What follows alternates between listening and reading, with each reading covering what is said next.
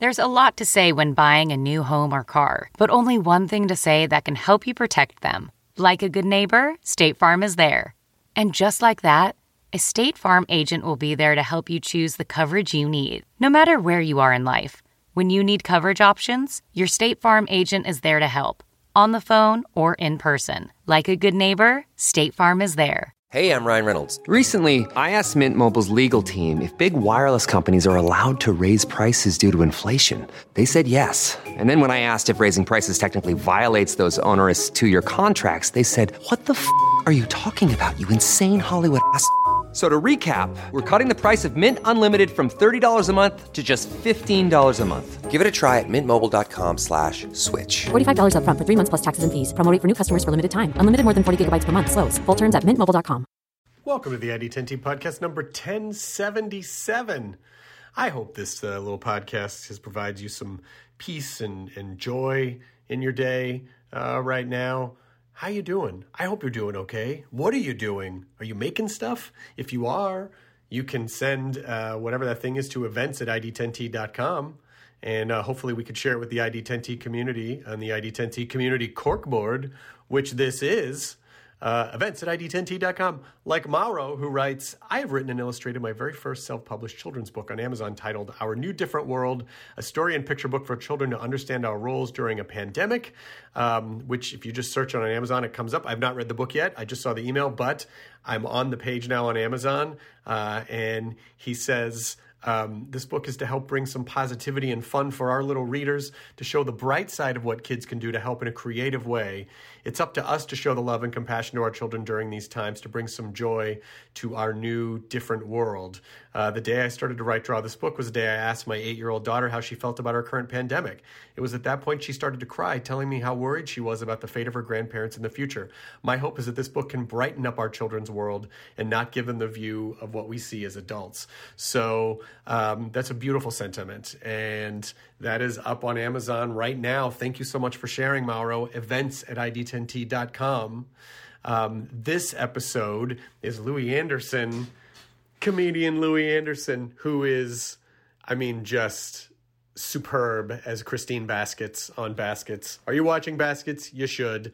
Um, and he's just had such an amazing career. Now, I watched Louie all through the 80s uh, doing comedy. I was such a big Louie Anderson fan. And in the 90s, we became friends, and that blew me away. Like, oh my God, this guy that I used to watch his comedy and I was such a fan of, now we're friends. Totally blew me away. And we've been friends now for like 25 years. And he and my mom are friends. And, and by the way, we all were on the podcast together a few years ago. Um, he came on to promote the book that he had written for his it was in honor of his mom. It was called hey mom. And so i thought oh i should have my mom on. And i think it might have gone up for mother's day a few years ago. So that was a really really sweet special episode. But he's just the sweetest guy i love him so much and so funny and uh and p- put me on stage doing stand up he was like the first person to say hey do you want to come do stand up at uh, my show? And i bombed horribly. It was in like 1996 i think and then didn't do stand up again for maybe two two years. So, um, but he gave me some of the best advice that I've ever heard, uh, which is get on stage hundred times, then see how you feel. And it's like you just got to learn by doing, and then you get more perspective once you do it a bunch. So. Thank you to, to Louie Anderson for always being such an amazing uh, person in my life and an amazing comedian. By the way, his new stand up special, Big Underwear is the name of it, is airing uh, June 23rd, the day this is going up on the CW at 9 p.m. So please check that out. Uh, support support him and uh, and go see him live whenever that is a thing we're able to do again. It's not now, but it will be at some point, hopefully soon. Uh, so thanks again to Louie and thank you for listening. I appreciate you. This is the ID10T podcast number 1077 that begins now. Initiating ID10T protocol.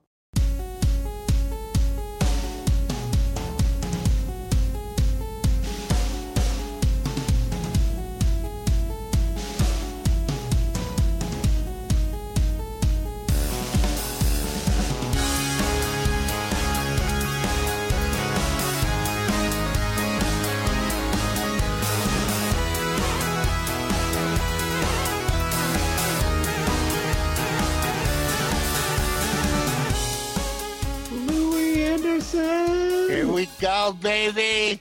Can you see me? Yeah. Can you see me? No, I just see your name on the thing. You'd have to. Oh, you don't see me? Oh, No. fuck. Let me get that straightened out here because I'm fucking cute today. it's uh-huh. so good to see you. get rid of the glass. I don't need the glasses, do I? No, only if you only if you want them. I mean, how do they look? Do I look better with the glasses or without them? You look. They both look good, by the way. They're just totally different looks. If you were doing the four panel headshot that everyone did in the '80s, Yeah. you'd have the studious look with the glasses, and then Yeah. the ready to go out look without the glasses. Hi. How you doing? I'm good. This is is this the right of I'm so proud of myself because uh I'm terrible with computers, Yeah. but um I downloaded everything and I just feel so I feel like I'm a new person. you are. It is. It is a bold new age that you are a part of. Oh my god, you know, I've lived through I lived through uh all those riots in the 60s and 70s, you know, but it, all the Vietnam stuff. I saw Nixon get out. I saw Jimmy come in. Um, I really have. I, I was thinking the other day. I, I've really lived through a lot of stuff. I did the shows for two presidents. Uh, you know, stuff that was like, you know, like the when they opened the Ford Theater. I was there for that with a bunch of other entertainers. To a big gala was televised. Did you perform there? Mm-hmm. Oh And, uh, wow! with uh and Lance Burton and I have been friends ever since and he was a magician. I go, They let you bring this sword in. That surprises me. That's what I really like that's the that's the project kid in me. That's yeah, going. It's like, oh, I'm a magician. I'm a magician. Reagan and Tip O'Neill are out there and Nancy. and I couldn't bring they were searching me like I had a gun under one of my fat flaps. And uh Are you now? Just th- one of the are, things you- that I are we recording, by the way? Yeah, we just we just started Okay, recording. Right. So, I mean, we started recording before. I can start it now, or I can start it when you came no, on. We're great. We're great. Great. We're Um, Hi, So- I, I I would I'm I love kind of talking to other comedians about the idea of we we're not performing. A lot of us aren't performing right now, and don't Right. know. I mean, I don't know. I think my dates all got pushed to 2021. Me too. Um, I know there are some people who are starting to squeak back into clubs with social distancing measures and stuff. I just sort of feel like, ah, I'm going to wait this out. I think it's probably better to wait it out. I don't want to, you know, I don't want to be responsible for bringing a bunch of people together until we kind of know more about what's going on. But are you are you itching to perform, or do you feel okay? I'm itching, but not to perform. Um, um, uh, You know, like, that's, uh, that's where you just I just walk through the gate. Here, I left this gate Yeah. open for you. yeah, thank you. Well, it's been so long since you know I've talked to human beings. No, um, but yeah, no, I'm not. I have a corporate supposedly in July here in Vegas. yeah. and I have already thought, what am I? Am I doing that? Right. And I guess Who I knows? am. I guess I no. I mean, they confirmed it recently. So I still I still feel like it's a day to day thing though. yeah, you know? yeah, it is. Listen, um, everything's changed, and I, all my dates are pushed to 2021. And I think I just keep trying to figure out the configuration at places, and I just don't see it working. I don't see like if you have half the club full, they're still not. They're going to have to have enough people to wait on it. They're not going to make any money. So I don't know. I mean, I'm looking just at economics for people. But I have heard a few people sold out all their shows, which does that mean they sold half the tickets of the club or Right. here's the greatest thing that people are doing that I really loved. It threw me all the way back to my childhood. They're doing drive-in theaters on a flatbed truck. The comics on a flatbed truck, Yes, I've, I've heard about in their car. Yeah. You know, and no, the, my dad still won't let me get stuff at the. We brought candy. You're not buying that candy.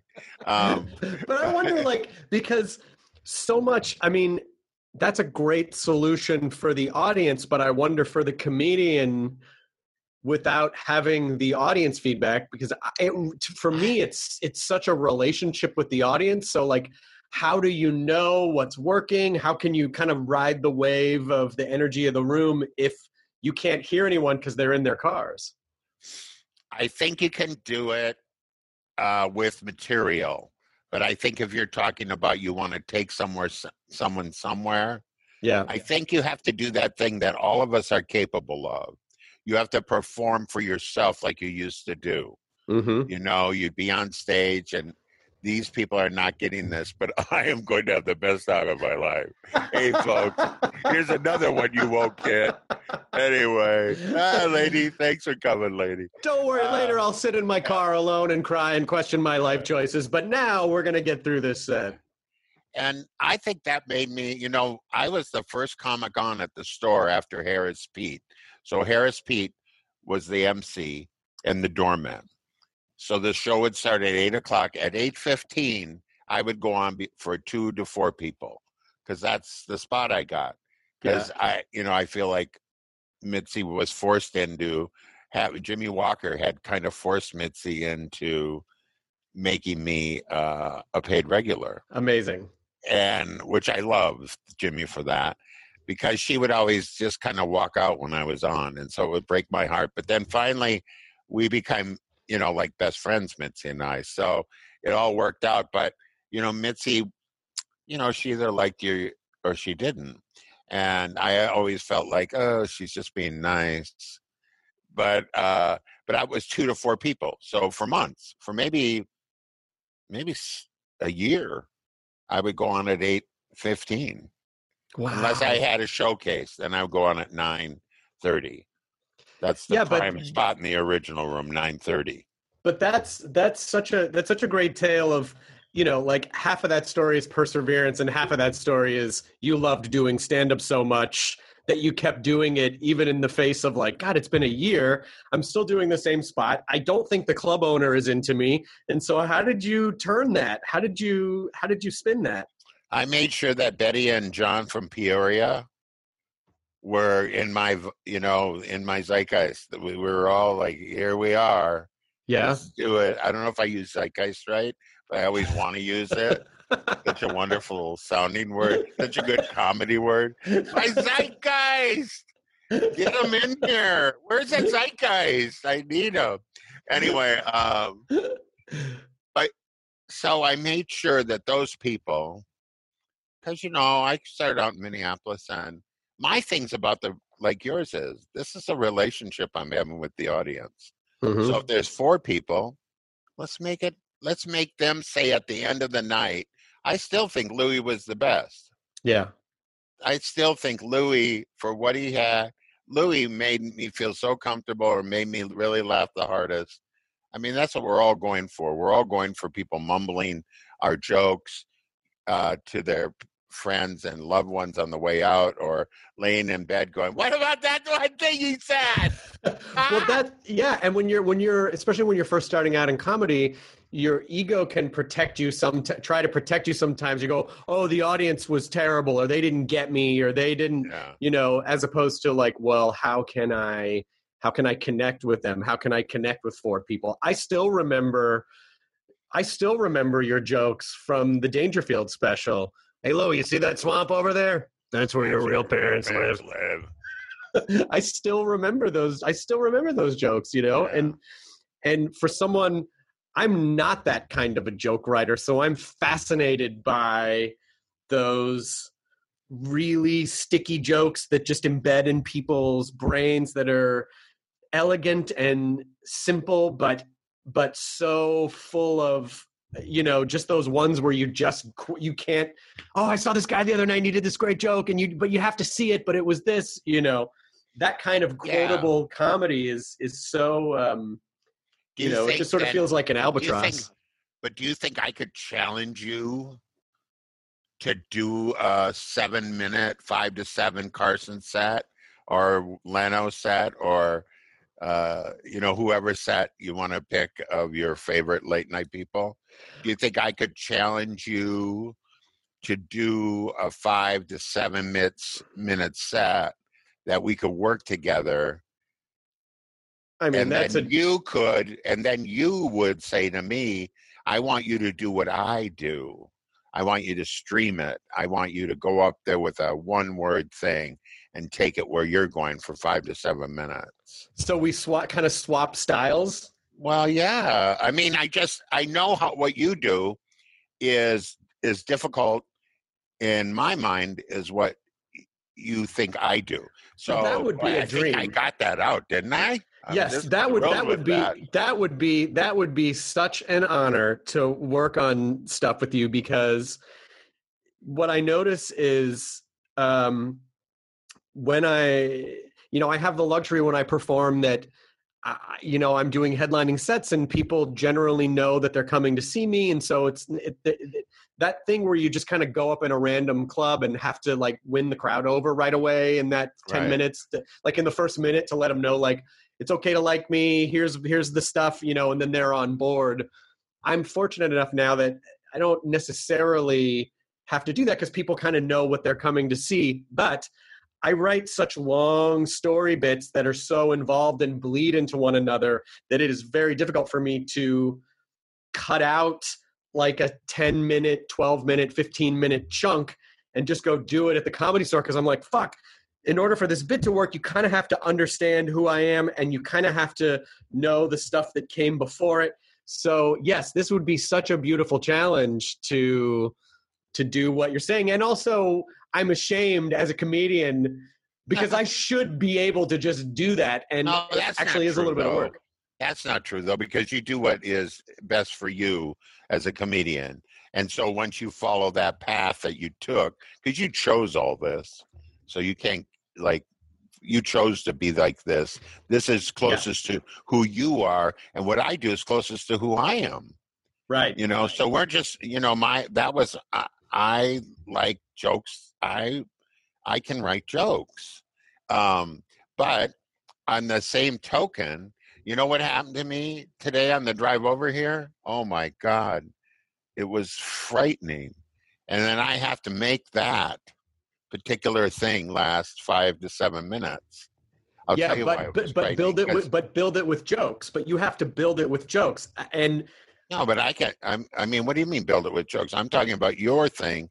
You have an idea of where you're going. Now, what it sounds like when you're on stage, and you may not know this, is that you are extemporaneous. you well. I, yeah, I And mean, I do. Yes, but you work really hard at that extemporaneous uh, act. You you that that spontaneity is endemic. Did I get that right? Because that's a good I think word. you did. I think I think Yeah, the zeitgeist of the endemic to you. conversation allows for the Yes, endemic. yeah. Yeah. for who who you are though. Yes, I do. flavor. That's your flavor flav. I like it to feel. I like it to feel conversational, and I was always inspired by. I mean, it's kind of funny because the comedians that I grew up uh, watching and loving, like uh, Steve Martin and uh, you Martin and emo and Judy yeah. Tenuta Oh, and emo. Can we talk about what a joke writer emo is? I mean, for he's he's a flawless joke. His like He hates being called a joke writer, by the way, the greatest joke writer. He likes being known as a great comic, which he is. But when you're a j- comedian and you hear his jokes, you go, I could, no matter what I did, no matter how many Lego sets I bought, I could not have constructed that. in any way. thing. No. and it's like he manages to he manages to, like he's this perfect nexus of of so smart but so accessible and silly and he's he's bringing in these crazy high concepts and distilling them making them simple within this crazy joke structure with one or two turns Amazing. that you never see coming and it's really like watching like watching him is like watching a master magician you know Yeah. like do this weird sleight of hand Well, let- and you can't just- yeah, go, you're No, right. that was I it, yeah, I- yeah. yeah. So, uh, same token, Steve Allen, because that's who you said, right? Or was it Steve Martin? Steve Martin. Steve Martin, completely different than emo, but arriving at a similar place. Yeah. You know, that silliness and that kind of stuff. You know, Yeah. uh, and now the dime trick, right? and he's in a big arena. And the absurdity of that is the humor behind that for me is what about the guy who goes, What was the trick with the dime? Yeah. He doing there? He was dragged he was dragged to the show.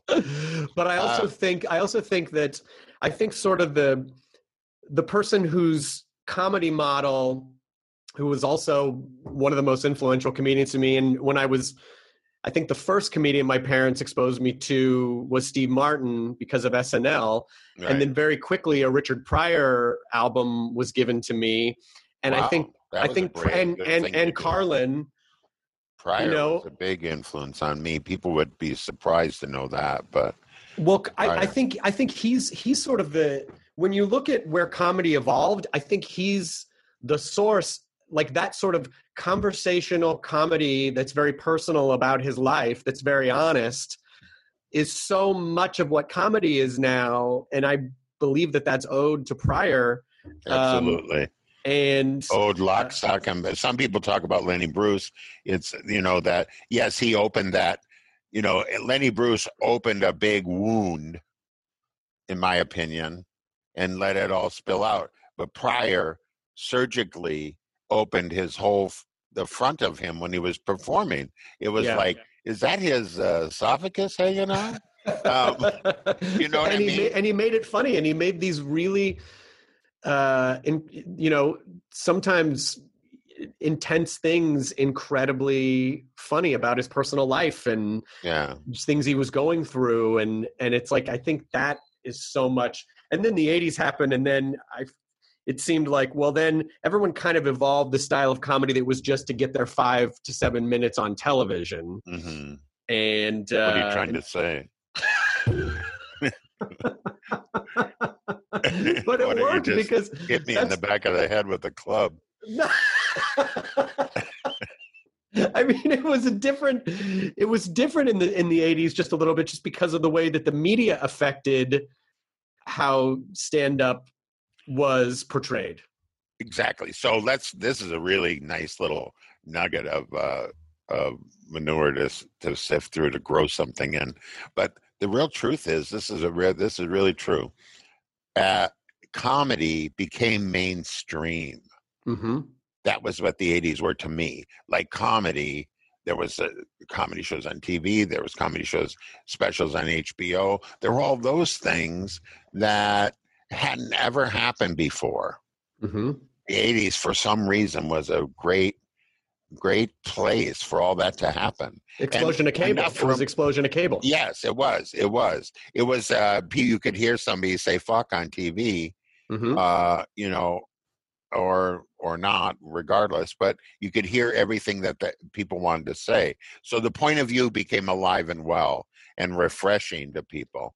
Now i don't know if hbo did that single-handedly certainly a big part of it showtime uh and cable you know when you saw the shows but um i think that those people i, I mean i think we were i always wonder were we the result of the people like like uh, uh, Robert Klein and George Carlin and Joan Rivers and Totie Fields and um, Godfrey Cambridge. Were we the sifter of that, or were we the sifter of Bob Hope and Rodney Dangerfield and all those guys? Were we and Johnny Carson? Were the '80s? Were we the you know how you sift flour and the Yeah, finer yeah. flour comes out? Yeah. Were we that? In fact, we used to use the sifter for the finer powder. Anyway, um, I'm just kidding. I don't know actually. It's it's a you know it's a really interesting question to try to figure out because you know the the Robert Kleins and the Carlins and the Jones they were uh obviously amazing at, but they also talked about other things. Joan I think talked about the outside world but but you but as her like it was about she was able to make the outside world kind of about her that point of view that she had Yeah, Joan was as Joan well. was create she she created a character, yes don't you think? Rodney Yes. created a character. Robert Klein uh seemed like a Brooklyn or wherever he was born in Bronx or whatever neighborhood kid who was schooling us on stuff and then you know he seemed like a jazz musician to me robert Right. klein he Yeah, always yeah. seemed like a jazz musician to me and i don't mean that in any negative way but um but that's the difference between into it that's the difference between like you know when you do a style of comedy that's a little more that feels a little more extemporaneous or a little more i guess like you know jazz in that way it's you know i feel like the risk that you can run is that some of the stuff might not stick with people. Like they might enjoy the show and go wow we went on this really crazy ride you know but um but it doesn't but some of it may not you know be like stay with people like certain bits that stuff's a little harder to to quote to your friends you know because it's it's sort of like you know you had to be uh, there. you had to be there. Yeah it was part of it was part of the experience. I'm not saying one is necessarily better than the other. It's just different you know it's just, It's just different, different. but but that's that- why i said to you that's why i challenged you. Not a, a real challenge like you don't have to do it. It's a lot of work and who really no wants but to it's a do any good of that? I would love to do something good- kind of a good exercise. You know what I mean?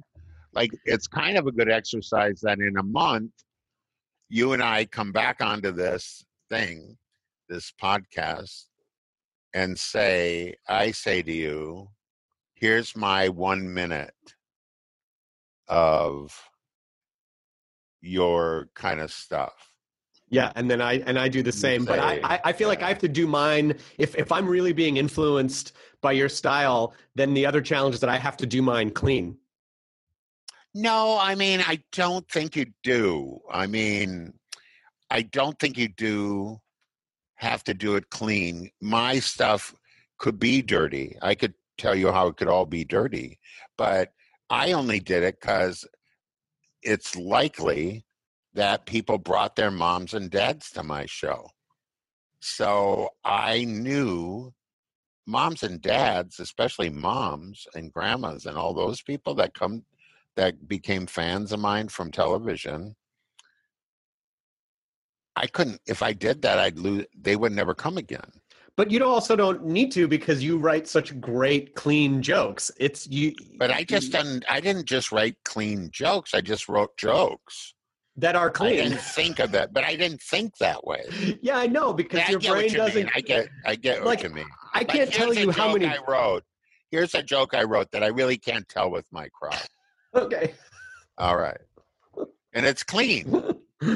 I just read where a guy killed his whole family. That's that's uh, unbelievable. You know, my friend told me, he goes, I can't, I can't believe somebody killed their whole family, and I said, I can't believe it doesn't happen more often. See, it's not No, but wait, let me just finish it though. It's not finished. I don't think you start out where you're going to kill everyone, but the rush of the first one must carry you right through. Now, that is not really my type of joke, but it is it is a true thought I had because of so many family things. You know how families, you know, they can drive you crazy. So Well, I your- feel like you. I feel like you. by the I way? feel like segueing into my. But first of all, before I get to my mom, I I I think you could get away with that because I probably I think a lot of other people, if they told that joke, it would sound aggressive and threatening.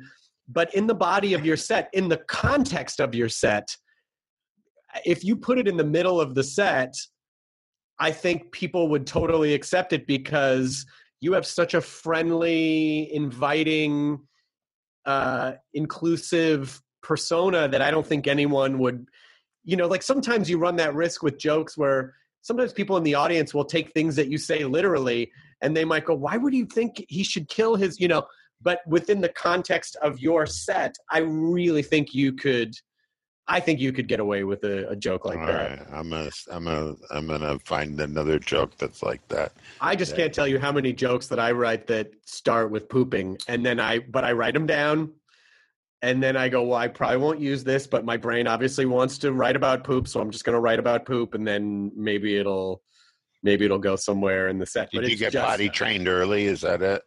I probably did. You know, that's a speaking of moms, that's a great question to ask my mom. Mom, when did you potty train me? Why do I write so many poop jokes? Yeah. Because she's my mom. My mom's good. She's you know obviously we've all been.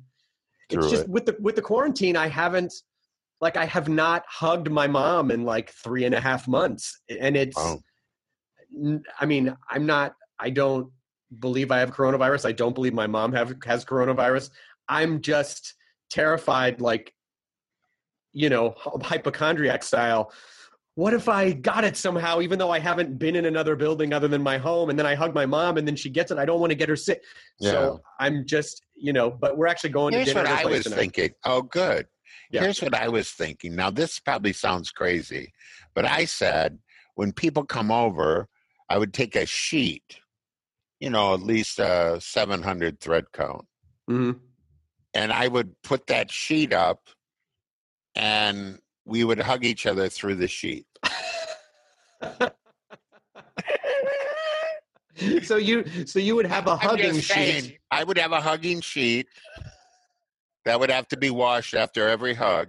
That perfectly fits the zeitgeist of this coronavirus. And that is exactly who I am a problem solver. you would have to make sure that you the funny the funny part would be if you didn't wash it after every time and people came over and they could just see your face print like oh that's Yeah. where he hugged the last person That's where your mind goes. I knew that. That's that's your jokes right there. That's it. I love that. See, that's where you go. This is the bad kid in me. well yeah because you i feel like you'd come over and you'd just see everyone that you hugged oh there's aunt Yeah. martha's face Yeah, there's this person's good. face and that's a great joke. That's a great joke, though. But that is a great joke. So that's how. Here's how I would tell that joke. That's what I do. But you know, I hugged everyone, even though I wasn't supposed to. That's how I'd start that out. Very Bob Hope. You know, I hugged everybody, even though I wasn't supposed to. I, what I did is I got a sheet, and the part for me that's funny in the sheet is a 1200 count thread, uh, a 1200 thread count at least. And then I hugged the person through the sheet, and then I'd washed it every time afterwards, except the one time when somebody I didn't care much about, I didn't bother washing it. Now that I don't know if there's a joke there, but it needs another punch. But um, Well, so okay, so I hear I hear a thing like that, and then I start thinking about well, there's all these different side roads you can. T- this is where I get lost all the time. There's all these different side roads you can take. So yeah, one of the data points of that was the thread count. So you could go Yeah. into a side point about the thread count. Then even getting the sheet, you could go into a side road about Amazon and ordering sheets, or going to Bed Bath and Beyond and not being able to figure out. And then coming home with a thousand refrigerator magnets and forgetting to buy the two thousand count thread sheet. So then you're having to hug people covered in refrigerator. You know, like it. I, No, I I get get, it. s- I I, think get so ADHD with it that it's hard for me to stay on one track. Well, I think that you know if you if you decide to take the uh, I can do it challenge, um, and you want to, is your hair? Are you getting more hair?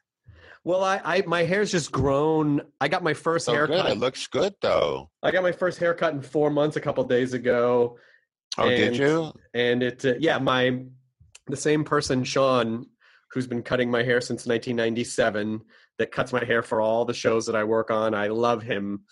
He came. He he was like, "I'll come to your house on a Saturday." So he came over. He had a face shield on. I had a mask on, and he Yeah. cut my hair. And You did a good job. It looks He's good. the best. He is the best. I love Sean.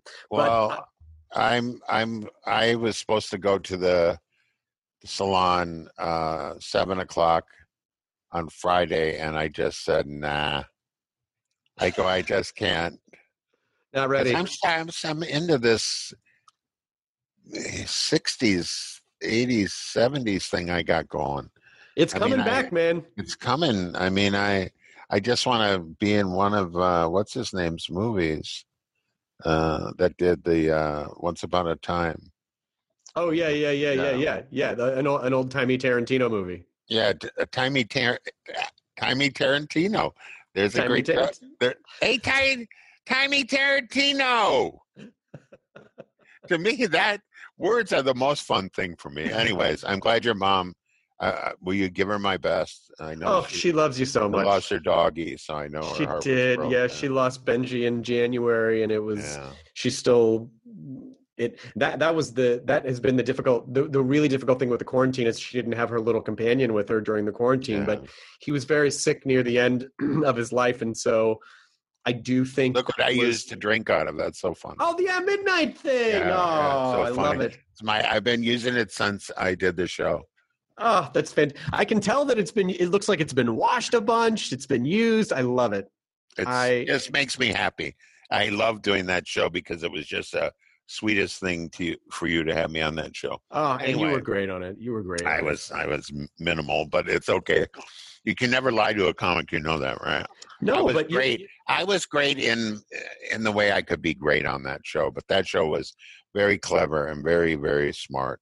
And uh, congratulations on that. Oh, thank you. It was a it was a fun show, and we were just you know, it, we it, it was just the perfect storm of we had an amazing staff, an amazing group of writers, an amazing collection of comics that would come on. Like everything about it was, it was such an amazing group effort. And when you work in this business a long time, and you realize, um, you realize what a real gift it is to have such a great group of people all kind of focused at the same thing it was just a wonderful it was just a wonderful Where- experience Where do you think we lost the audience? Do you think when we got into the uh, the, deep, the deep dive of the comedy evolution uh, do you think they just went, "What are they?"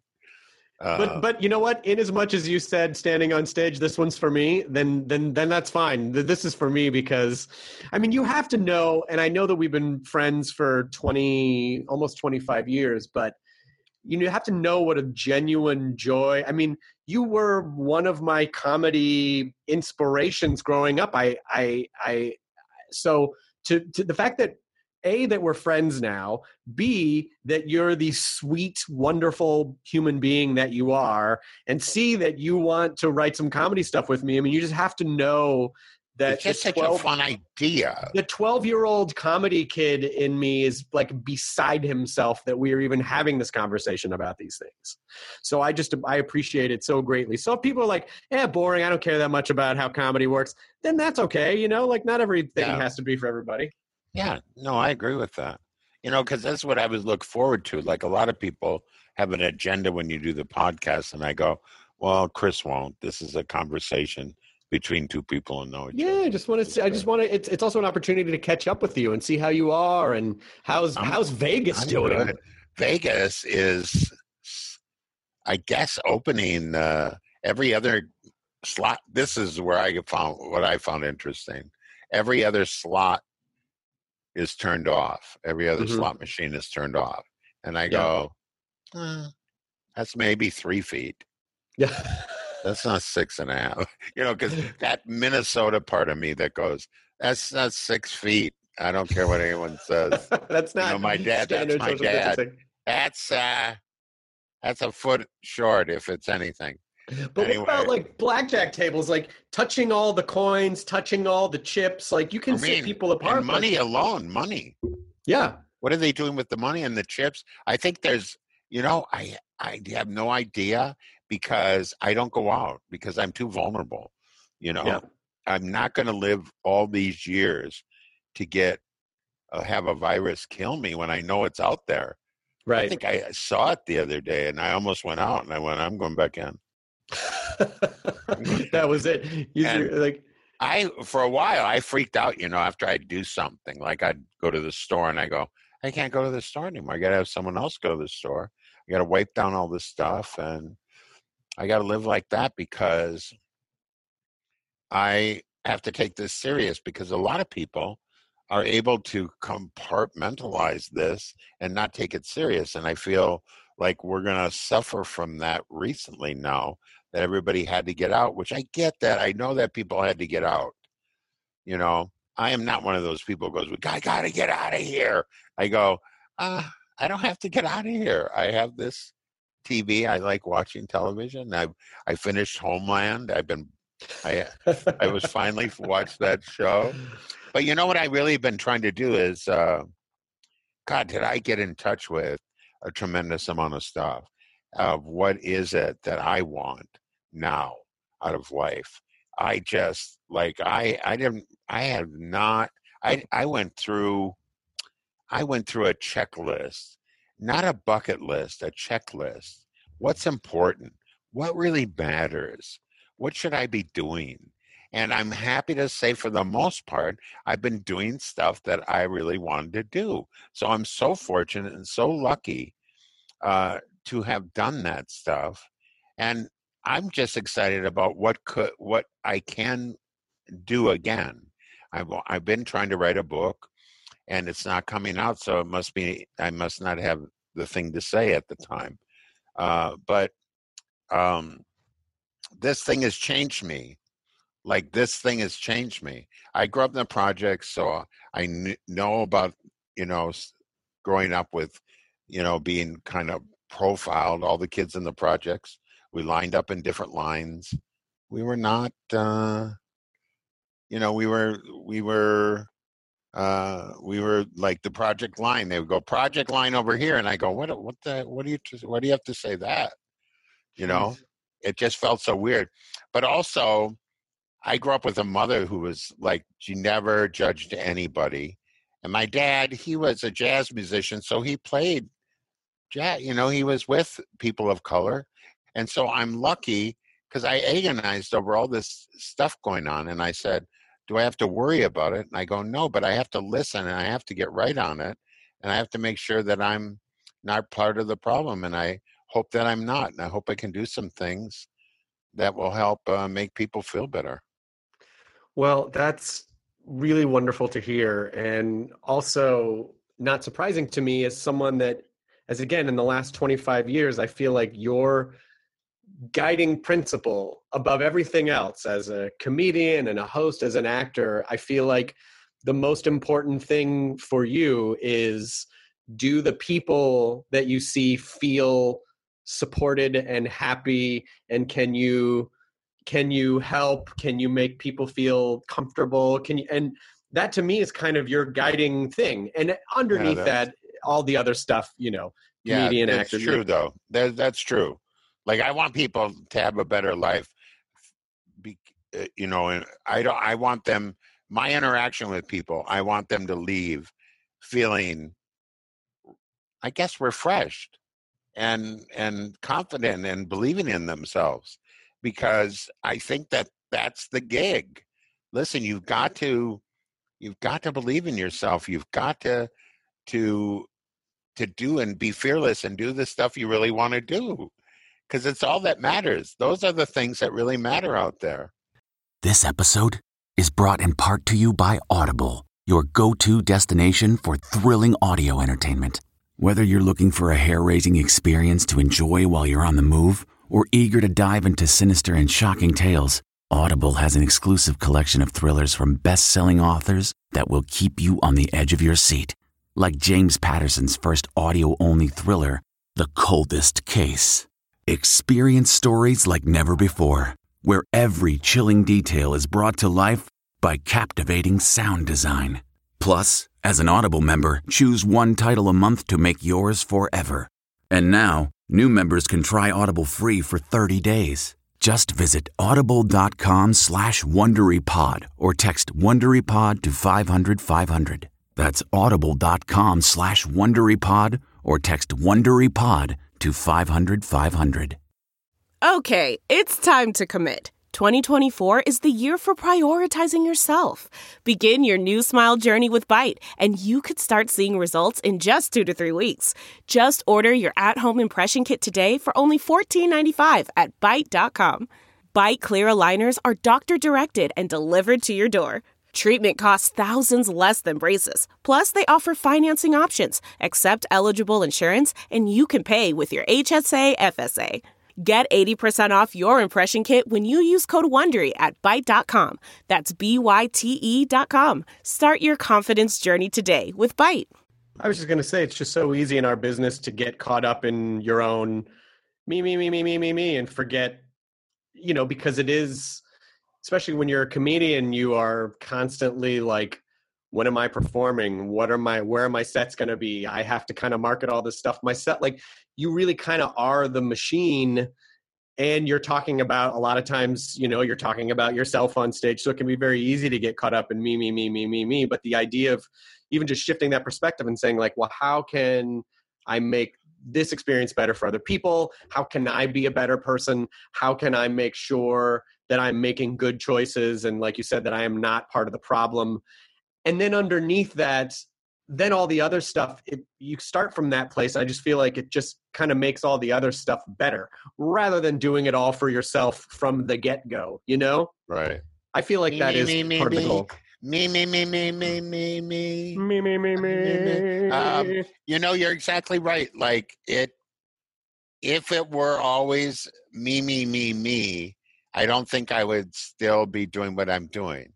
I think that my it, everything that I did, even the Family Feud, which my people might think, well, I still was rooting like crazy for those people to win that money because I knew not just winning the money, but you know, feeling better about participating in something, and it's kind of dream come true stuff. So people are either born as game show junkies like I am, or you're not. You either love game shows or you don't care about it. Your Right. show, Love the Wall. I was Oh, crazy. I agonized. You would agonize over, don't do it, do it, do it, don't do it, do it. And I Yeah. just love that. And I think um, maybe that's why we connect so well, is because my our outcomes for people, we want them to be good. We don't have an agenda there. We want them. We want them to be happy. i like, agree uh, with you I'm watching Baskets now on Hulu because I never really watched it when I when I made it. really I watched oh, the episode. such a good show Yeah, I watched the episode the night it aired. Usually, if I could, and I'd tweet about it and say, "Hey, Yeah. that was fun." But I never realized how. I mean, the show. I'm very proud of the show. I'm. I'm just so happy that I got to play that beautiful character. Um, it just is a homage to my mom, and just the fact that when I became that character, I was able to really not let Louie Anderson interfere with it. And that was a really big thing for me. I know but so much of your heart is christine's heart that you know like yes, but she's so she just loves you know she just is such a um a, a she's so sympathetic to everyone and just loves the small details of life so much she just wants to share and make everyone happy I just talked with Jonathan Krisel and Martha and Alex Morris, all people. I'm doing this thing called Baskets of Fun with Louie, and I'm interviewing them all about their, experience on baskets. oh, and I'm gonna I'm gonna great. put that out coming up because I talked with Jonathan, uh, the director Jonathan Krisel, an hour and a half. We could have went three probably, but he had so many details I had no idea about, which I really loved. You know how how they were thinking about how we they created the character, all that kind of stuff, which was really good for me. Anyway, I just got off on that because I want people to know that. well they should i mean we love is are there are, are there more baskets being made do you know what's No. going on Well, was it? I was. I think that they're. I think uh, everybody wants to do more uh, baskets, but we also ended it beautifully, and uh, you know, we knew it was probably coming to an end. You know, Chris, it's not a show for everyone, but I always say it's a show for everyone who needs it, and I think that really, so many people have needed that show to kind of like oh i need that i need christine's love for Mhm. a mother's love. I've had many people write me and say would you be my mother? And i said you know well i certainly would. I wouldn't hesitate to be your mom but you're going to have to clean up your act a little. Because that's who christine is. Christine always threw a little jab in. It was it was always a well-meaning jab because she it seemed like she felt like she knew I know I know that there's a problem in this situation and Right. I, you, and I know how you should fix this and I'm just going to throw this out there and eh, You know, you do with it? Go and get that and don't dawdle. For God's sakes, you're always dawdling. She would take a, she had these little, I don't know, spitballs that she was able to like launch at people. You know, don't dawdle. You're always dawdling. You know? I I wish you know we had been. I had asked you if this was you know right before everything happened, so the timing wasn't ideal. But I had been um, talking with uh, Flanagan at Largo, like oh, I might want to do like a monthly sort of a yeah, music I- I show was- or a I live podcast or whatever. And I said, oh, I would love to have you come be Christine and I do a it. song. I and probably like, would do it for you. but I but thought- now like I don't know when when that's going to be a thing. People can So two things that I've been working on, but just all personally. I don't have anyone helping me with it. Is an album by Christine Baskets oh, I love that. on the A side, and songs by Louie Anderson on the B side. And I just thought it would be so much fun. Uh, the other thing is, uh, if you're voting out there, vote for uh, me to. I'm up for the Emmy this year because we missed the cut last year.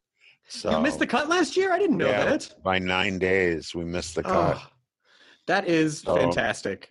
I mean, I it would- is it, it is one of the great comedy performances because it's uh, it there's so much there's so much heart to that show that if that show had originally been pitched to me I, I just it that show was something so much other than what I assumed that it would be that you just have to watch like what a beautiful family story it is but how it's like as I, as I said to you last time you were on the podcast, if you pitch a show, it's like, well, Zach is this one sort of hapless character who wants to be a French clown, and he plays his twin brother who's just this like self-absorbed narcissistic asshole, and he has this weird accent that they never explain. And you know, on paper, you're like, oh yeah, I could see how that'd be funny. But then you watch a show and you go, oh my god, this is like a beautiful family story at the core of this. This family unit who's just doing the best they can to kind of get through life and support each other despite all of their idiosyncrasies, which bump into each other constantly. It's such a beautiful story. Well, Jonathan, you know, when I first met him, he goes, "Don't, don't think of this as a half hour show. Think of this as a three and a half hour movie, and don't think of it as a as like a sitcom. Think of it as a slapstick drama." And I thought those were two beautiful things he said, and it Yeah. really, it really was a, like a slapstick. You know, there was just some some of the shots in that show are so cinematic. So it was fun working with them. We're talking about doing another show together, of some sort, and uh, you know, like I'm I'm the luckiest guy in the world because I still can get work and I still can do things, and I uh, You've gotten to do some. I think I was on with you when the book came out. Was that you- right? Yeah, you. Yeah, you were. Yeah, and, and, I it just think my came mom, out on paperbacks. So it was that a year ago then? Was that only a year ago? Oh no, that was like Two No, years ago. that was like two and a half years ago. two and a half years. And my mom came on. This was yeah. She was so much fun. I got so many comments about that. Oh, she she loves you. This was for your book, Hey Mom, right? The stories I told my mom, but you can read them too. Which I never, fu- I, I never was, I really never settled on that. I was kind of sold that idea. I go, well, that does almost sounds right. But you know, when you're doing something, you just go, ah, Louie, this doesn't matter. Just get going on it. I just hope that when you look at your career as a whole, and it sounds like you do, that you really see like what a perfect like I don't know what more perfect a career. It's like you've gotten to do stand up, you got to do stand up during the comedy boom. You know, you've had regular shows in Vegas, you've gotten to be a game show host, you've gotten to be an incredible actor and play this wonderful character. You've gotten to be open about your relationship with your mom and make other people feel more connected and you know, you're vulnerable. Like you've really done so many wonderful things that it's just like it all does it feel all like gravy to you at this point? Like anything else that you get to do is just like, oh, it's all gravy now. I've gotten to do so many amazing things. God, it's such a good question, and it's so my, the ego part of me goes, well, I haven't done the ultimate movie I want to do.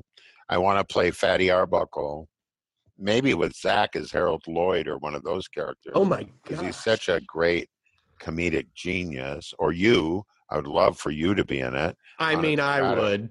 Zach's, No, a, but I Zach's mean- a pretty good. uh, No, but I'm just saying, Zach's such a great slapstick guy, but you're a great actor. So what I'm saying is, I really wanted to do that for two reasons. When I was uh, just starting out as a comedian, I met this psychic, and and his mother was a psychic too, and she wanted to do a reading. And I said, "Oh, well, sure, I'll take a reading. I'd like to get a. Who doesn't want to get red?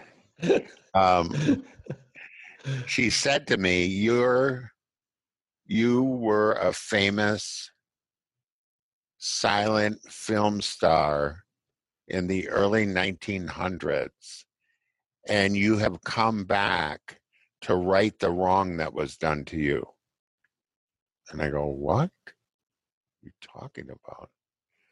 And so I looked up silent film stars and I found Fatty Arbuckle, who I look amazing, amazingly, I look so much like him. You'd be very surprised. And I was born on the same day. Holy shit! So I said, Oh my God. So I've always wanted to do that movie because, you know, he was acquitted and, you know, it was just the Hearst. Oh, uh, I shouldn't even say that. Sorry, I said was that it my wife's? Was it my wife's it was, I think it was Lydia's family, but the great grandfather. because because of some actress that he was involved with. There's something, or they just blamed him, or whatever it was. All the newspapers dragged him, and you can take this out if you want. no, Uh, listen. Hey, I know, no, but I don't. fine. I mean, I have, I'm not. I'm just reporting on what I read. yeah, no, yeah, And, I'm not. uh, not but not what I'm saying is, the thing that touched me so much. He died really with a broken heart. Right before he died, he signed a RKO out in New Jersey. They had a studio, and he signed a thing to come back to movies. And then he died like the next week. But while he, after he was acquitted, and really, he never got, got another job. He toured. He live. He toured live to sold out shows so he could pay all of his legal bills and stuff. Was he and doing stand up? What was he doing live? I would imagine that, you know, he was so he was such a clever human being. You know, he invented the floor where you could fall on it and not get hurt. And Mhm. he was the first guy to have his name above the title. He was the first guy to get a million dollars for a movie. Oh And my he- god, that must have been like fifty million dollars back then. Yeah, I mean he he really did, but he I don't know what he did, but I would imagine he did that kind of thing. Um sketches from the movies, I would guess, don't you think? Don't you probably, think but also like the idea stuff, you know? the but the- idea of seeing someone live, you know, like the new medium of film. yes, yes. Seeing someone in person, having seen them on a big screen back then, And haven't seen them in the newspaper every single day for a year. Must So- have blown their minds. Yeah, so- him. I just always felt as like, oh, I would love to give my perspective on how he must have felt, just because I'm a performer. So I, I would have that, that wait, no, no, I, that didn't happen. I'm, I, no, you know, or whatever it was, and those relationships, and that everybody really had very few friends after that. But that he he never gave up on his life, and he never gave up on trying to get back into show business. So that's one of the movies I'd like to do. You know, it's so, it's so uh, funny because sometimes, like, if we're talking to someone and Citizen Kane comes up, they'll go, "Oh my God, I'm sorry. I know that was." Oh, and Lydia's yeah. like, "I don't care. I did, you know, it was like Ly- it was Well, almost 100. You know, know- it's fine. You know, like yeah, yeah, yeah. Liddy, I'm sure thinks that's so silly. You know, because we are silly people. We have a Citizen Kane poster in our house. We have an Italian original Citizen Kane poster in our house. Like it's not One of my not favorite, a ver- one of my verboten favorite- topic. what if one one of my favorite movies? And uh anyway, so that and so what you're saying is it's all gravy, but I'm not supposed to be eating gravy. Um, so that's I couldn't let that boat sail my uh, favorite, my favorite part of that that people listening will not get to see is how sincere your face was when you said, "But I'm not eating." Like it was supposed so. to be eating. That's it's it's one of the things like seeing your face. It's a funny joke to hear, but it's a funny joke to see because the, your performance of it was so Yeah. like I like I just wasn't prepared that that's where you were going, and then it just made That's the what joke. it's about, though, isn't it? Yeah, it's don't you it's do the sleight that of hand. the time?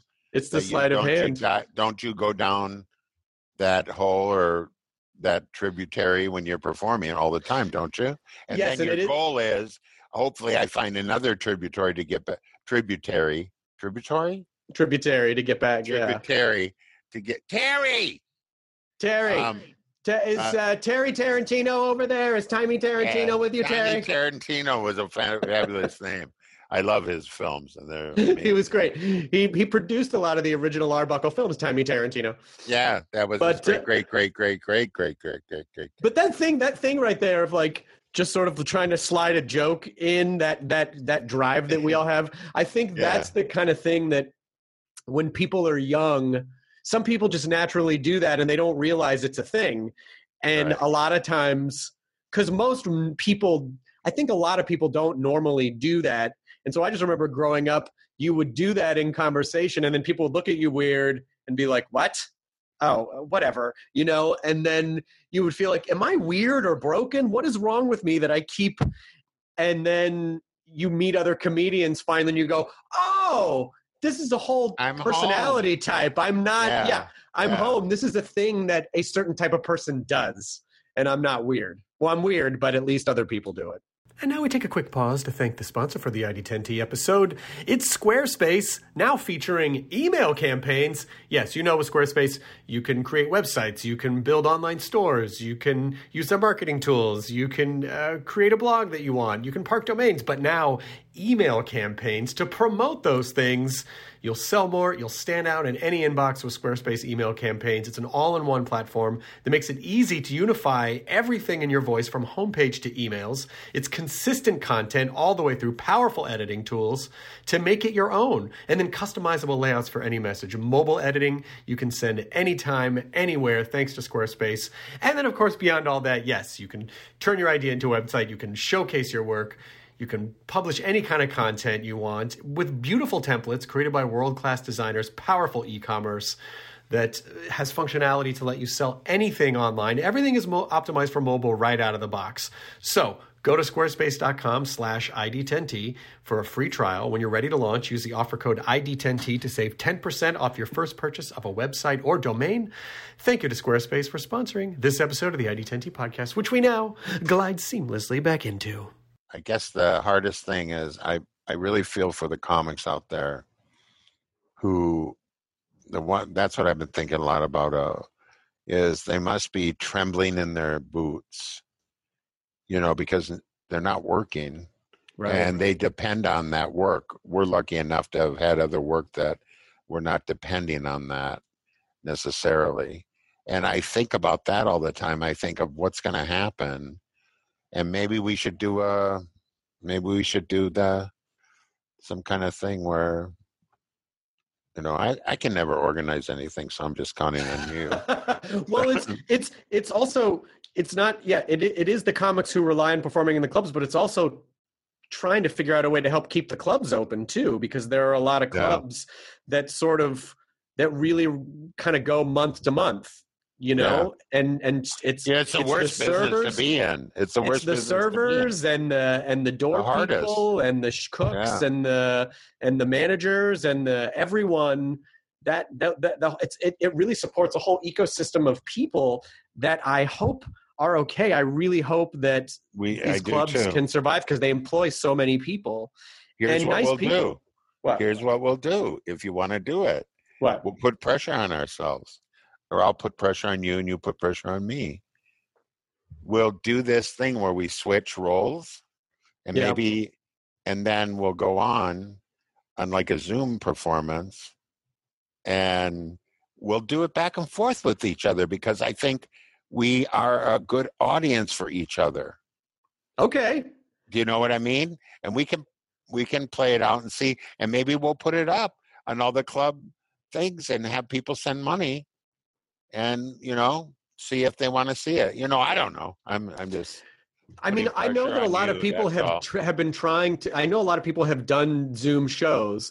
My friend Jackie Yeah. Kashian has been doing some shows Okay. for for for Acme, Mhm. um, but I don't know. Uh, but now that clubs are starting to open back up, oh um, yeah, yeah, yeah.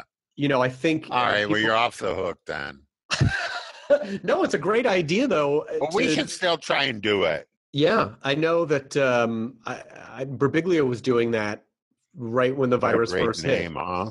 Mike the yeah, best it's a great name. names in the whole world. It's a good he's name. On. just- uh, he's on uh, Billions. He Oh, was on that's- Billions last season. I didn't know that. We haven't. That's a show we haven't Uh, seen. Oh, you're gonna love Billions. so much time to watch shows like Baskets, for instance. Ah, instance, you're so sweet. or like uh, your comedy special. Oh, it's on the 28th, 23rd It's on, On the the twenty third. CW. on the CW. I didn't Big even know the. CW was doing Where comedy specials. Hold on a second. Let me see if I can get to them. Hold on. Hold on. Hold on. I'm I'm you- very close. Do you have the I'm big underwear close. right there? I'm very close. Hold on. I just folded. I wash my own clothes. I like the smell of laundry. It's so it's very meditative. And these are one day I was folding my clothes. It's good, isn't it? These are my favorite. Actually. This should be the wait. hold that Um, up again. This should be the freeze frame for the. If you peek your head out, your eyes out the top. This is the. um, I was folding my clothes one day and I go, Jesus, whose are these? and it made me laugh so hard that I just said, they said, What do you want? I go, I had this really like nobody wanted me to call the show Big Underwear. And I said, Why not? I go, So I said, you know, people are going to be going through the um, programs on the TV and they're going to see Shark Tank and Deadliest Catch, right? right? And what are they going to see then? Louie Anderson, hey, likes butter? right. Louie Anderson butter? Do you think that's? But if they see Louie Anderson big underwear, I got a shot of them tuning in on that. I got to see this big underwear thing. What constitutes yeah. big underwear? How big are they? Do I have big underwear? Do I have big underwear? But anyways, um, I don't know. I just I didn't know the CW was doing comedy specials. That's fantastic. Oh, either did I. Did they they're gonna- approach you or did you? I can't really get into the details of the. Okay. No, uh, I think comedy dynamics. You know those people. Yeah, yeah, yeah, Yeah, yeah, yeah, yeah, yeah, yeah. Yeah, yeah. yeah, no, no, comedy. yeah, yeah, yeah, yeah. Hey, uh, yeah. I'm practicing my Chris already. Yeah, and then I was, uh, I, I'm over here and I'm going down this ramp. First of all, who made the first fucking ramp? Who was it? Who was the guy? Did he see a hill where there was a snow? The snow was an automatic rain. Why can't I make a fucking concrete ramp? Why can't I? Dropping in the F bombs is so perfect. It is so perfect. I don't know if I have a Louie. I just in my head, I, a lot of times I hear Chip. Chip! Chip! Well, there's your I'm on ringtone. with Hardwick! Shut up! There's your there, that's your ringtone now. When you call me, it's going to be you saying Chip. Chip! Oh, here's a better one for you. Chris! Chris! Chris! Lydia, is Chris around? Oh, for God's sakes. There you go. God damn it! That's going to have me laughing in it. I No, uh, you know, but yeah, that, I'm intrigued by now doing uh doing that seven five to seven minutes of I love it Hardwick. because I haven't written anything really much during during quarantine because I I think uh a lot of the creative energy has been devoted to like are we allowed to go outside like what do we do do we have enough you know food do we have enough toilet paper you know that stuff. But then also i just work better when i know i have a show on the books. And when i have a show like in a month i just focus. But when i when my shows are 6 months away it's very hard for me. You know i was a guy that did his homework the night before it was due. I just that's i, I it's just how i work. I- do you work that way or are you able to just write? No. I well, like um, I have to work at writing. Every comic has to work at writing, but once you make up your mind, like you do yours, you make up your mind you're going to write it. Like a, like I already know. I don't. The only thing I don't know is I don't. I'm not really as smart as you.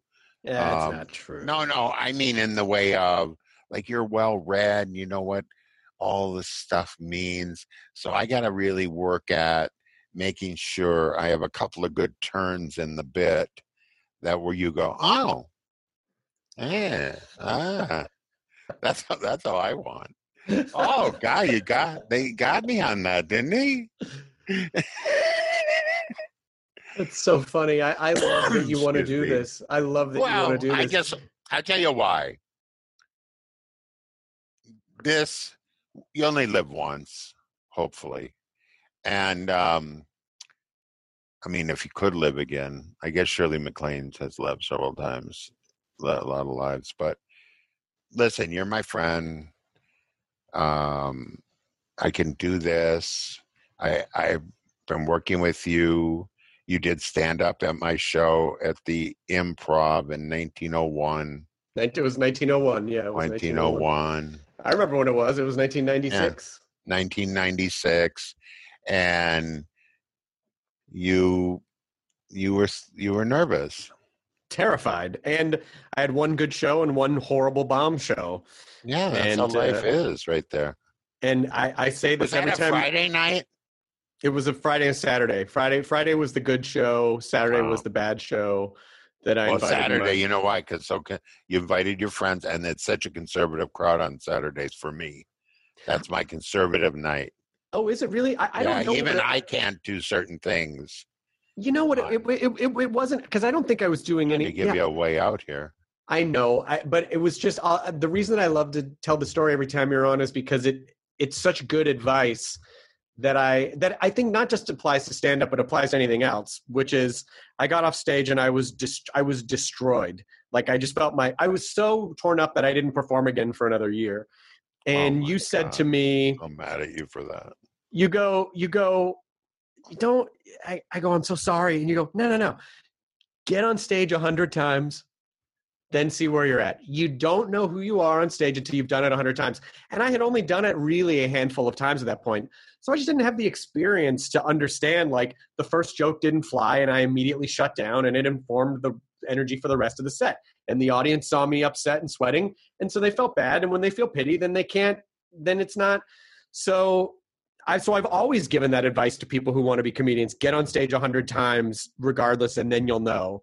Sure. And with anything, just about with anything, anything. just You gotta do doing it it minimum of a hundred times. You because just you do. just have to know. You just have to. Right. You don't know who you are till you go down the path, get some experience, and you just get the perspective. And you learn things that you didn't even you couldn't even have conceived of because you just don't understand the process until you do it a bunch. I got to get that whole mannerism stuff you got. So you don't, man.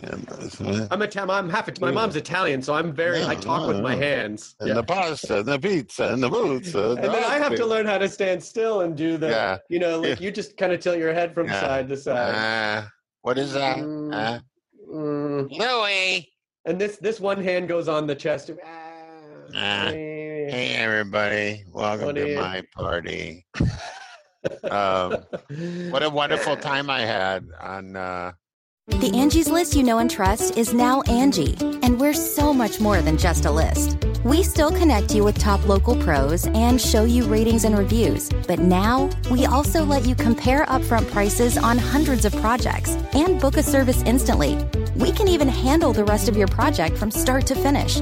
So remember, Angie's list is now Angie, and we're here to get your job done right. Get started at Angie.com. That's A N G I, or download the app today. Hi there, it's Julia Louis Dreyfus. You may know me from my podcast called Wiser Than Me, where I talk to older women and get their wisdom from the front lines of life. I was amazed by how many people told me our show made them look forward to getting older, which is why I'm here to talk about season two of the show. Sally Field, Billie Jean King, Beverly Johnson, Ina Garten, Bonnie Raitt, just to name a few. All hail old women. Wiser Than Me season two is out now from Lemonada Media. I don't know how much how long you do these for. This is about it, about an hour. Yeah. You know, um, all my best junior family and all the people out there listening that are struggling, you're not alone struggling. We're all struggling. I don't care what your position is. This is struggle time. And uh, take a deep breath, get alone with yourself, and take a deep breath and just go, everything's going to work out. Everything's going to work out. It will. And you know, you, you just have to believe in that because if you don't get into that frame of mind, you won't be able to see when it clears up and where you can go and what you can do. You got to be at peace yourself and move towards that stuff you've always wanted to do. Everything you've always wanted to do, this is the time to do it.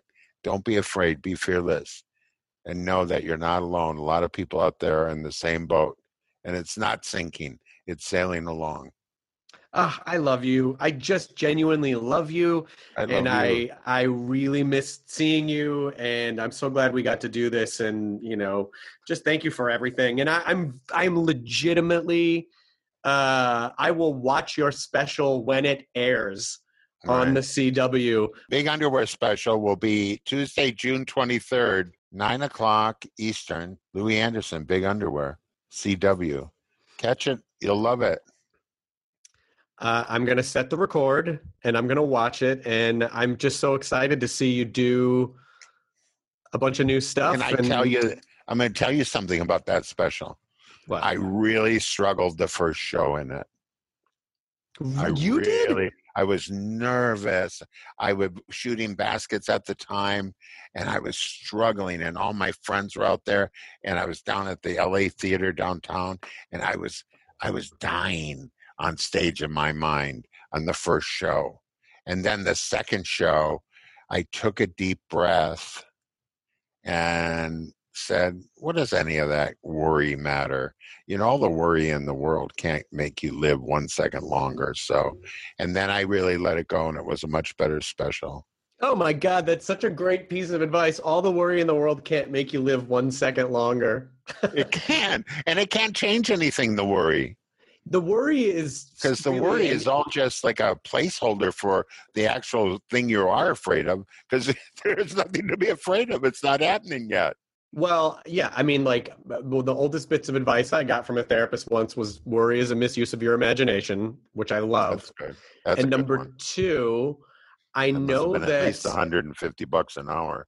I Bad person. know, I'm, I'm sure it was, and I also know that there is an overactive like preparation thing that anxious people have of like I have to worry, you know, I worry about this in case it happens. It's like, well, if it happens, you still have to deal with it. Now you're having to deal with it twice.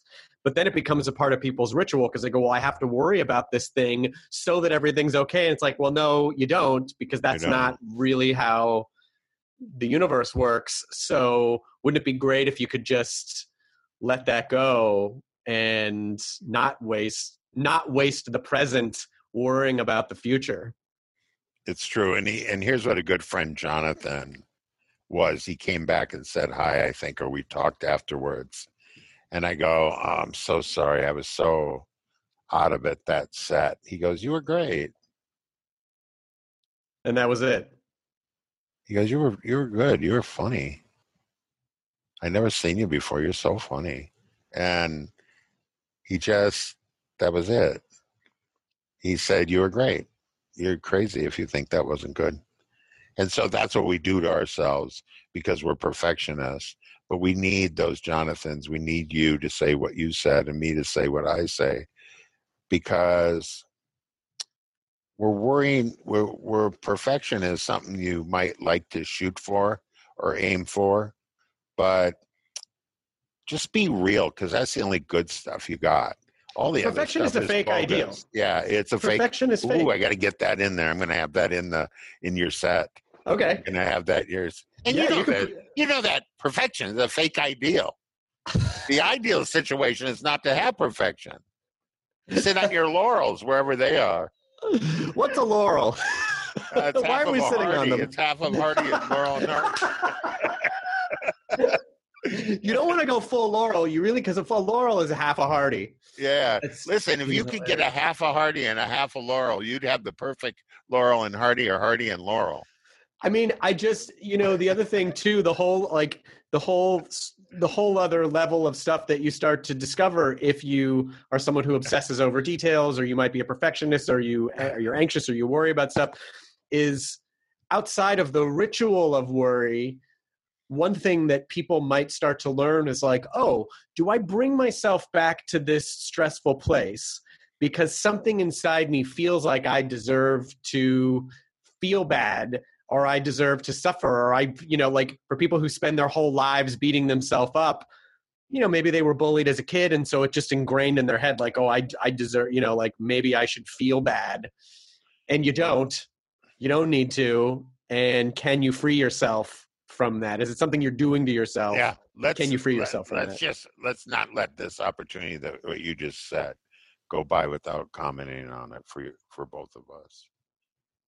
You can't do that to yourself because you've got to look at it as you're going to back yourself up. Don't let yourself do that. Don't let yourself or your biggest fear, whatever your biggest fear is, climb into bed with it and and let it, you know, realize how how really harmless it is. So what if this happens? So what if this happens? So what if this happens? So what if this happens? So what if this happens? You're never going to see the thing that hits you before it hits you anyways. Right. Just let it hit you. Let it let it go through you. Let it feel the fear, voice the fear, embrace the fear, and then kick it out of bed. And then say, I got to get going with. I got to get going. I don't care That's if you go do. Dishes. If you go do dishes, you go wash your clothes. You know, like that's a humbling thing to wash my clothes. I said I should send all that stuff out and get it washed. And I go, and I said to myself out loud, "Well, they don't do it right. They don't do it the way I want it." So I'm going to do it real- myself. Yeah. The real that- truth that- is, I need that. I need that. I needed to wa- wash and, and fold those clothes. yeah. I Yeah. just needed to, and it bring me back to that terrible dryer we had growing up. You know, we would hear the tennis shoe clunk, clunk, clunk, clunk, clunk, or your little brother clunk, clunk, clunk. Um, but that when my mom would pull those towels out of the dryer and smell them, she goes, "Do you ever smell anything so beautiful, Louie?" I go, "I guess not." Uh, and that's the stuff that sticks and with you. and that's the stuff that sticks with you. You know, depend on the stuff that sticks with you. You know, and all the stuff that's beating you up. You know, you don't need it. no, Take and it that, from somebody. I would have been ten times more successful had I uh, not given in to that fear. But I I don't know uh, what I mean. Maybe when you say ten times more successful, I just say, you know, I'm always shooting over the number, but I, I I think when you I would really, have been much happier actually had I not let the fear drive me to all the things that it drove me to and the, and the hardships it caused me. but I because I see you as incredibly successful because again, you have done all these amazing things and you have real balance now and maybe you know maybe that's part of the success and not whatever in your mind like some mathematical calculation of like financial success i mean i don't know, whatever whatever you're thinking of is like that other oh i could have been 10 times more successful i see you as incredibly successful because you've learned you've grown you've evolved, you've gotten past all the stuff that you were hard on yourself about, and you're you're in a good place, and you still get to do the things that you love to do. And I don't know what could be more successful than that. You know what I mean? And you make people happy. So all right, well, five times then. I I I, I no, I appreciate that, and you're exactly right. I am exactly in a place where I should be, and I should be so happy and content. But that is something to remember that even if you have done a lot of things, you have to constantly be reminded by people who care about you that you've done a good job and leave it at that and not try to say, but what about you don't need to. No, and, and this is just for anyone who is extra hard on themselves. This whole like last 10, 15 minutes is for anyone who's hard on themselves, for anyone who feels crippled with worry. Yes, there are some things to worry about, but is there any part of that that you can re examine and let go? Because letting go of any of it will net out better for you. so what can you what can you jettison right now and no you don't need to beat yourself up and no you don't deserve to be unhappy and no you don't you know it's just all those things that we You get know, stuck in our heads I'm going to go back to what your therapist says. Wor- Worry robs you of your creativity. Is that what it was? worry is a misuse of your imagination yeah same Uh, thing yeah, uh, misuse. Uh, I see how I made it mine. Um, but it's a uh, great but that's a great spin on it though Yeah, but I mean, seriously, worry, work harder, worry less, because in Lee, even if the work isn't perfect, it's work, and the work that you create and the content that you mine is here forever, man. yeah You get to have it. You get to have it here. You do do the things that you want to do, and someday somebody will stumble upon what you have done and your intent will be realized.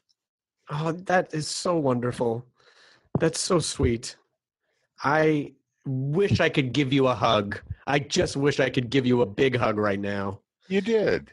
oh good Just saying that. But all right. are you okay Yeah. This is um this is this is the most alive people are.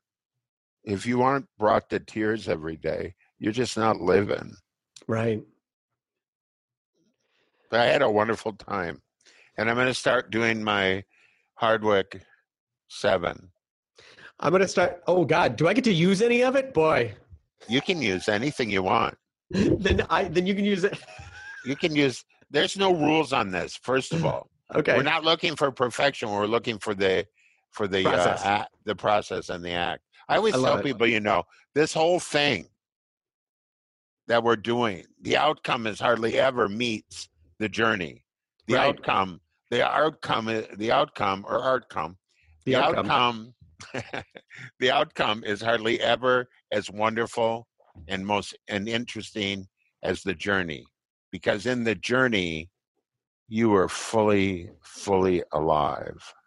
yeah, yeah. Yeah. I mean, you, you know, if you if you look at it like a cross country trip, I'm driving from here. I'm driving from the East Coast, and I want to get to the West Coast. Eventually, you'll get to the West Coast. But if you really stop and pay attention and see all the amazing things along the way, that's the that's the part where you grow, not arriving on the West Coast. That's that moment doesn't make you Yeah. It's, It's like- all of the stuff that you see and experience along the way. It's exactly right.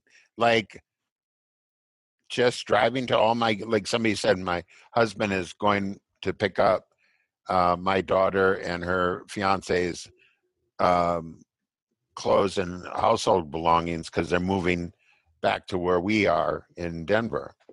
And I said, uh, and he's taking the kids. And I said, what a great experience that he is going to have for Father's Day because he's leaving because he's going back there and the kids are with him and they are going to have the most fun time in the world. Yes, it'll be hard, it'll be difficult, could be scary, but what a wonderful uh, opportunity for all of them. And it'll be that journey they'll have forever. He wouldn't have those.